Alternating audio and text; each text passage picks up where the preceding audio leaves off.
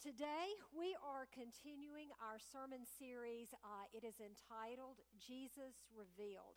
And we are looking at stories and events, uh, things that really happened, uh, historical events uh, that were recorded uh, from the life of Jesus. They were recorded by the gospel writer of Matthew, one of Jesus' 12 disciples, someone who traveled with Jesus, walked with Jesus, was called by Jesus, was commissioned by Jesus. And in his gospel, he records these different events. And so we have been journeying during Lent as we are headed to Easter and lifting up some of these stories that really kind of, it's almost like I can see it like a camera, like we're just kind of looking, we're, we're saying, Jesus, who are you? And asking through these events in his life to reveal to us his heart, his, his message for us today, and who he is. So today, our passage comes from Matthew 20, and we are listening in on a conversation that Jesus had with his disciples. Now, the significance of this, the timing of this conversation, they are on their way to Jerusalem. Now, throughout the Gospels, there are other times when they would be traveling to Jerusalem to celebrate the different feasts. But, y'all, this is the last time. This is their last trip to Jerusalem because what awaits Jesus is the cross. And so, as they are walking along the road, Jesus is continuing to teach the disciples, he's continuing to impart to them, really equipping them to be ready for when he is no longer physically present with them. And the thing that we're talking about today, that we're looking at, is this idea of power. Of power and authority influence. And sometimes when we think about power, uh, just the whole concept. You know, there's that there's that phrase that's well known that says, you know, power corrupts and absolute power corrupts absolutely. And I think sometimes as Christians we are a little hesitant to talk about power. That somehow, if we were to seek power, desire power, that maybe somehow that is like not we're not supposed to do that. That somehow that's kind of unchristian or a little selfish of us. But Jesus is going to kind of unwrap this concept and, and help his disciples understand, and you and I, as his disciples listening in, kind of how can we um, embrace power and authority and influence, because that's all it is, in a way that brings honor and glory to God. Now, you might be sitting here and thinking, well, friend, I'm not really in a position of power. There's no one in my job that reports to me. But I think all of us understand what it is to either be under someone's authority or to be in authority. And I'm going to give you some categories that you might not have thought of.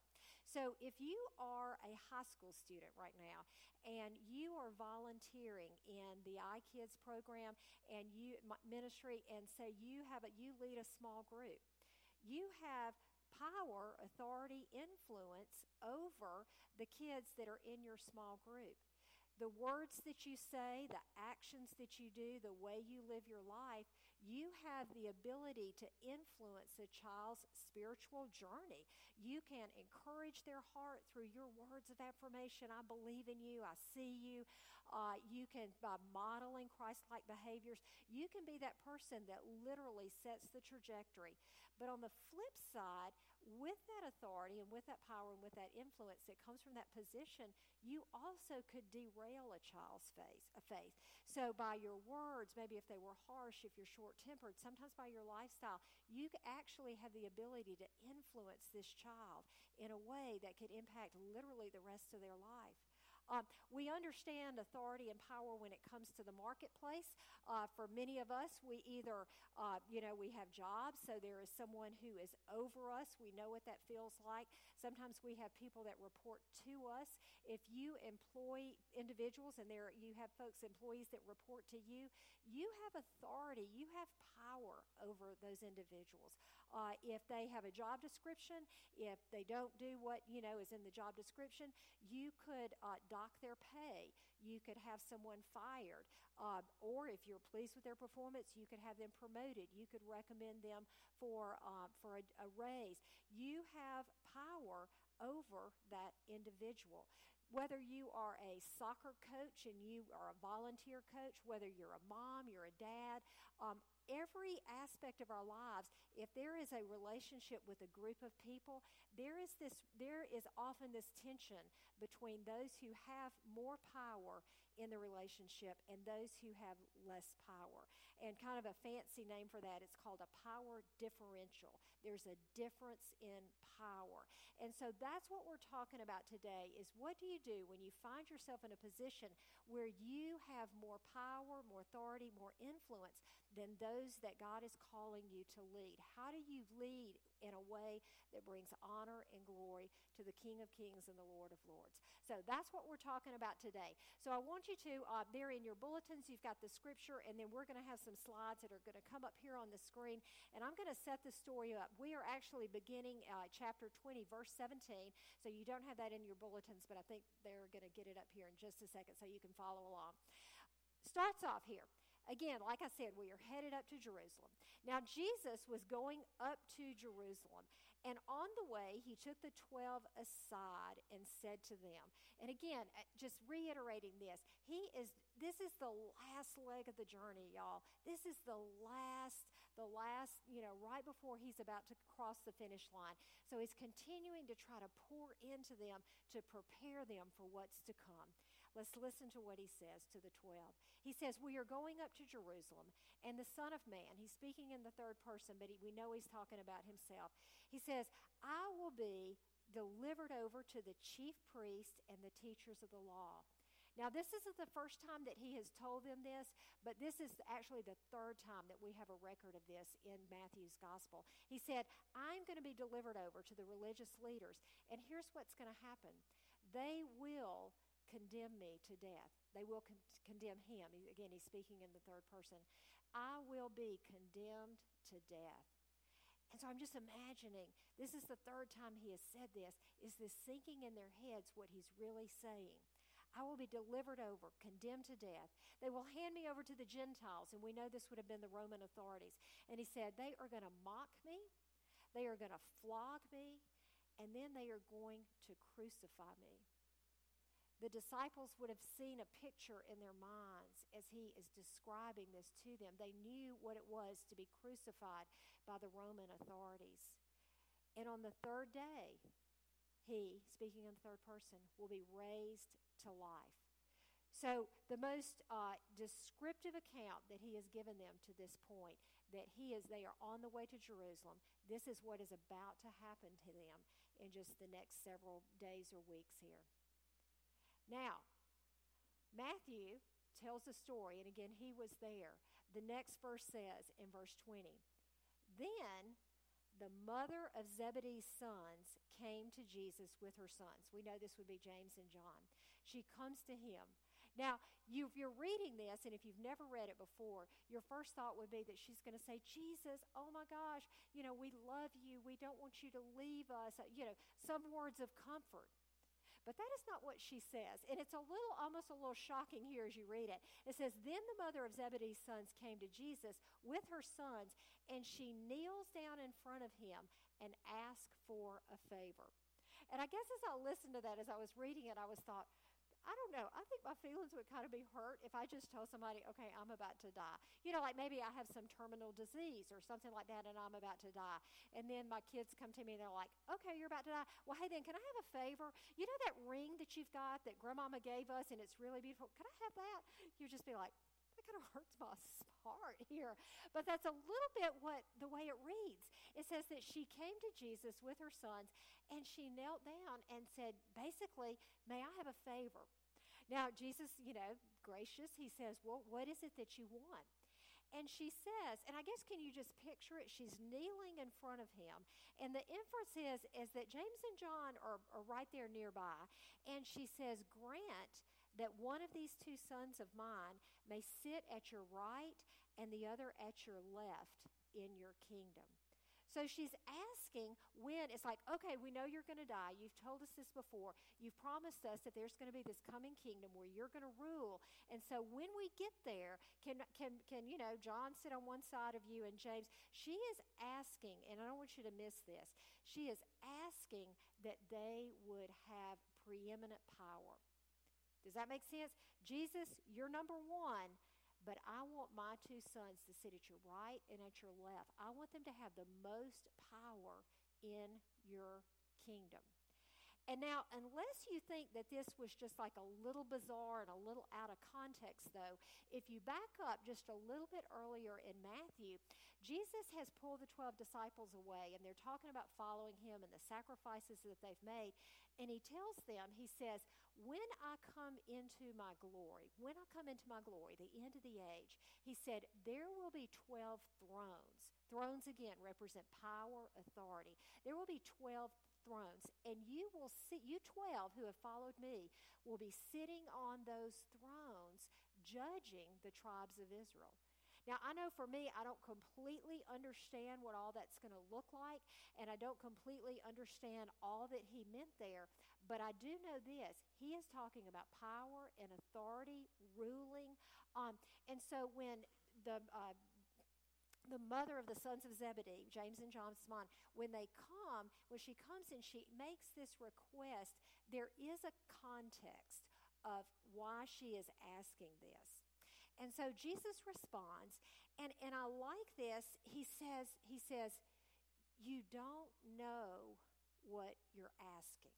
He didn't, and, and I think this is critical for us to hear this. He didn't get on to her for asking the question.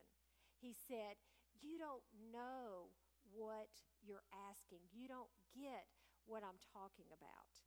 There's a, a gentleman, and his name is Frank Blake. Uh, he is, was the CEO of Home Depot back in 2007. And I was watching a, a, a podcast, a leadership podcast, and they and the uh, the person uh, doing it interviewed him, and he became the CEO of, of Home Depot in, in 2007.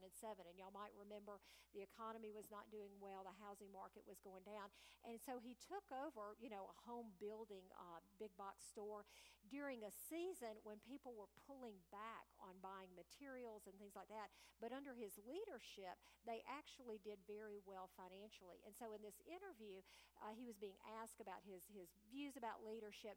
And he said, The thing that I think a lot of people don't understand is he said, when you're moving through your career, and he said, really, what it's about, it is about unlocking one bigger set of problems after another. And he said, it's almost like when you start off and you're in a job, and he said, someone gives you a problem to solve. And he said, if you do that well, if you do that correctly, you know, you're successful. He said, what happens is then you are given a larger problem to solve, and you do that successfully. And he said, so careers are like that. Everything is kind of preparing you for the next. And what I loved about that was he wasn't saying so that you can be in the big corner office, so that you can be the top dog, so that you can tell everybody what to do. It was like, no, it's about leading and serving. And so Jesus is kind of setting up this context here for them. And he says, you don't understand what, what true leadership looks like, true power, true authority. Um, and he says, and he asks him a question, and he says, Can you drink the cup that I'm about to drink? Now, we know what was coming, and we know that the Garden of Gethsemane and the crucifixion, and he knows that the cross is looming.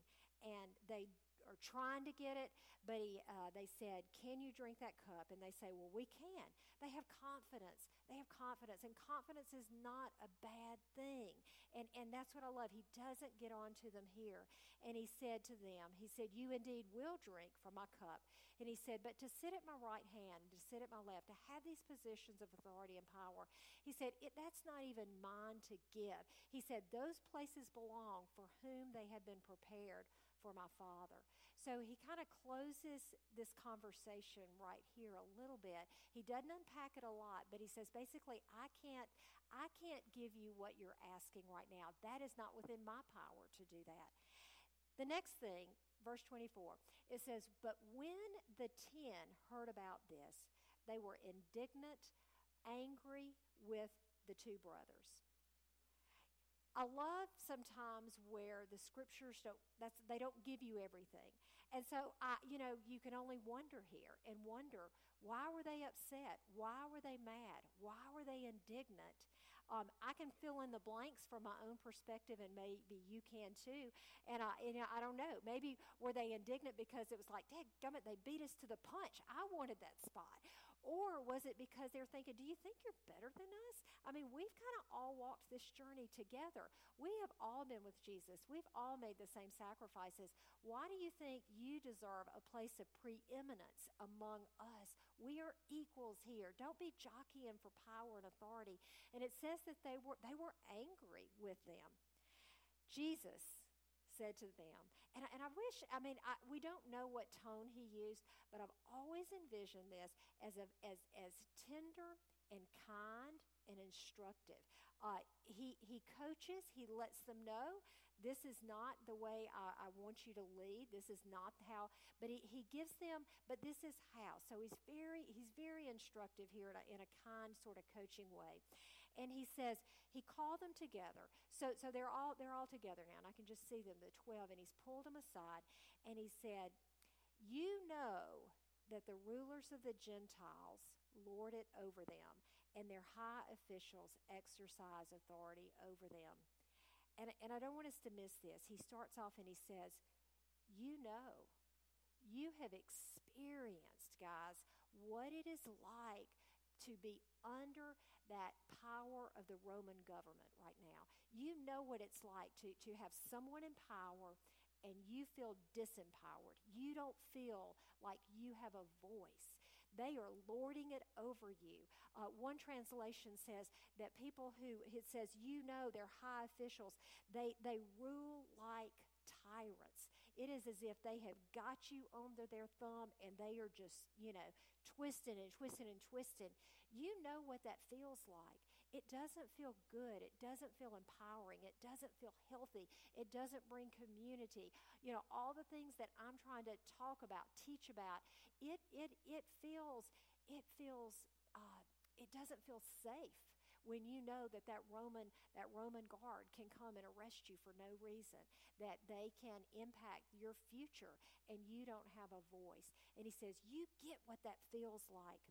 And then he says, "Not so with you. Not so with you." So he's described what they've experienced, and then he says, I want you to lead a different way, not so with you. You know, when I think about kind of the, the, the, um, the dichotomy there, the, the comparison, I don't know if y'all have ever had that experience because, one, we can understand the Romans, they're bad. But I don't know if you've ever had an experience where maybe you have been under someone's authority and they were just on an ego power trip and it was kind of all about them and they found pleasure in lording it over you, that they had the power and you had none, and they kind of led like a tyrant. Um, I, I, know that I was talking to someone, uh, a good friend of mine, and they were working in an organization, and their boss was supposedly a Christian. And I, well, I, I believe I, I, have, I, shouldn't have said supposedly. Um, their boss was a Christian, but this person told me he ended up leaving the organization and he said it's like i feel like every day like i'm in a whack-a-mole game. Like my boss you kind of never know what the clear expectations are and they're always changing. And then all of a sudden she just comes down with the hammer and i just you know i don't know what's i don't know. And uh, and the same boss was described by uh, another person that i knew and they said yeah if you don't do everything just the way she wants it and sometimes you don't even know what she wants you it's like you will get raked over the coals uh, somebody else says she will nail you to the wall but this this particular leader created kind of this culture of fear and where you just felt like everybody was kind of ducking for cover all the time. And so what happened was, but this particular person, and, and you've probably seen it or maybe you've experienced it, there was a lot of turnover in her area. There was a lot of, you know, people would come in, they'd work for a while, but then once you got under that style of leadership, it felt so unhealthy, it felt so bad that people would, as soon as they could and could find another job, I mean, that was not uncommon, that there was just a lot of turnover, which again hurts productivity, it hurts effectiveness. Uh, this, and so that's what that's what I think he was saying here. Is as you know and you've experienced that kind of tyrannical style of leadership, and I want something different. When my kingdom, when we are, you know, you're setting up the leadership of the church, you are being leaders, you have power, you have authority. I want it to look different. And here's what he tells them. He says, instead, whoever wants to become great among you, you must be your servant. And, and what I like about this was he said, it's okay to want to be great. It is okay to want to have influence. It is okay to want to have authority. It is okay to want to have power. But what do you do with it? Do you see yourself as those that you are leading, that they are there to serve you, to make your life better, to admire you? Or do you see yourself as I am there to serve my employees, my team, my small group leaders, and I am there to lift them up, to raise them up, to be stronger and better than they could be without my leadership. Am I here to help promote the mission of the organization? And as a leader and as a person of influence, that I'm here to say, how can we as a team, how can we cross that finish line together? How can we be, you know, in this? How can I help you? What do you need? Is that is your style of leadership so that it's all about me and my advancement and you are just my peons to help me get there? You'd never say that, but we've all seen it. Or am I here to say, how can I lift you up to be stronger than you would otherwise? How do I see who you can become and make sure you have all the tools you need to get there? So, whether it's a mom, a dad, a soccer coach, an employer, a small group leader, what is your mindset when you walk into the room? Is it about you or is it about the other person? He says, Whoever wants to be great among you must be your servant, and whoever wants to be first must be your slave. And then he gives an example. He said, Look at me, guys, look at me. He said, Just as the Son of Man did not come to be served, but to serve and to give his life as a ransom for many. And so Jesus is saying, He says, Look at my life. I have all power and authority that has given has been given to me by the by the Father. Yes, I mean he could Jesus with a word of his mouth could you know wipe us all out. But he says, No, I'm here to serve you, to lift you up, to show you love. And so I think that's what he is saying here is like, yes, one day, Peter, James, John, you will be the leaders in the church. You will be those that person that people are looking to to show them the way, to remind them of my teachings. But when you get into that position, it is not about you. It is all about me, and it is all about helping people discover who it is that I am and what I've called them into. So, that's just kind of that you know the, the, the package there that the scripture. I want to give you a couple of examples if i can to try to help flesh this out in, in modern day life because i know you know we want to think about okay well what about me? How do i live this out? It's i mean it's okay to say okay this is my heart but what does that look like um, when i am leading so, a story uh, just to kind of illustrate this. Before I became a clergy person, uh, this is kind of a second career for me, something that I have done later in life. I haven't always been uh, on staff at a church, but for, for 10 years, I worked with a nonprofit in Columbus, Georgia. And as a part of that uh, position that I held there, that my employment there, I was the director of the Center for Servant Leadership. So we had a philanthropist there in Columbus, Georgia, that he really had tried to practice servant leadership in his company and the companies that he was associated with. And he wanted to teach those values, those skills, those principles to others in the Columbus community and eventually globally and around the world. And so for seven years, I worked with uh, Mr. Bill Turner, and this was our mission, my directive, to help facilitate an understanding and teaching the skill sets. And we worked with a range of peoples. Um, we had one client that was a Fortune 500 company that was listed numerous times uh, as one of the top places to work in America. They were a global company. We also worked with high school students, with college students, worked with mom and pop businesses who had, you know, eight to 10 employees, just really the gamut. And it was such a, a joy and such a privilege to be able to do this. But one, one experience that I had that was really eye opening for me, because I think sometimes as you grow up, you know, in the church, it's like, of course, this is how we lead. It should never be about me. But we were doing some consulting with some business leaders who um, were from overseas. They were from a, um, it, this was after the, the, the, Soviet Union had collapsed, and it was the, um, the Rotary Club had brought a group of business leaders over from a, a country that, that had been in, you know, under the communist regime.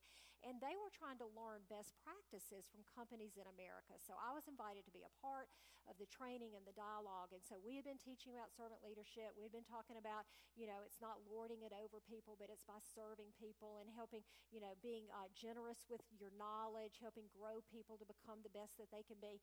So anyway, we've had a couple of days doing this, and we're working through translators. And uh, and so I'm sitting there, and I can watch their faces, and you just you know when people aren't tracking with you. You just you know kind of see that look. But anyway, but at the end of it all, one of the translators, you know, one of the gentlemen uh, made a comment, and the translator translated it for us. And here's what he said, and I, it just it kind of blew me away. But he said, so what you're telling me is that I am here to serve my employees and that I should help them to grow and to, you know, take on more responsibility, take on more power, take on more authority. And that's my job to help them rise up in the org chart. And he said, but what if then they pass me you know like what if they what if they surpass me what if they end up being so good at their job that they basically take my seat on the bus and so for him, his, his mindset was I've got to keep the people that report to me down because they are a threat to my economic well being. They are a threat to my position in the organization.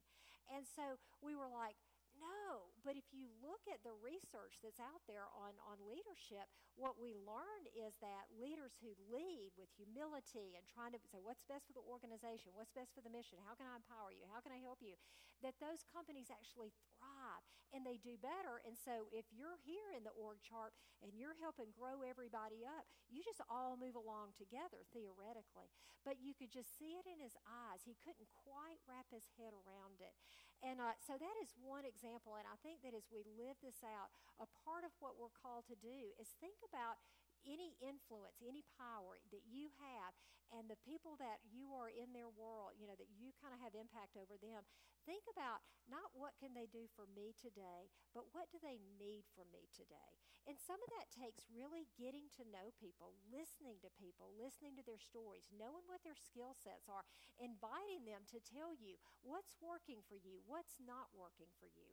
Um, I had a boss that I just was the ex- I, to me, you know, no one's perfect, but he really modeled this for me. And this is just a real subtle thing that he did, but I thought, that is so smart, and I am going to try and take that practice with me, you know, as I continue to grow um, in my life, my career. But when it was time for performance evaluations, I don't know if y'all have ever gone through those.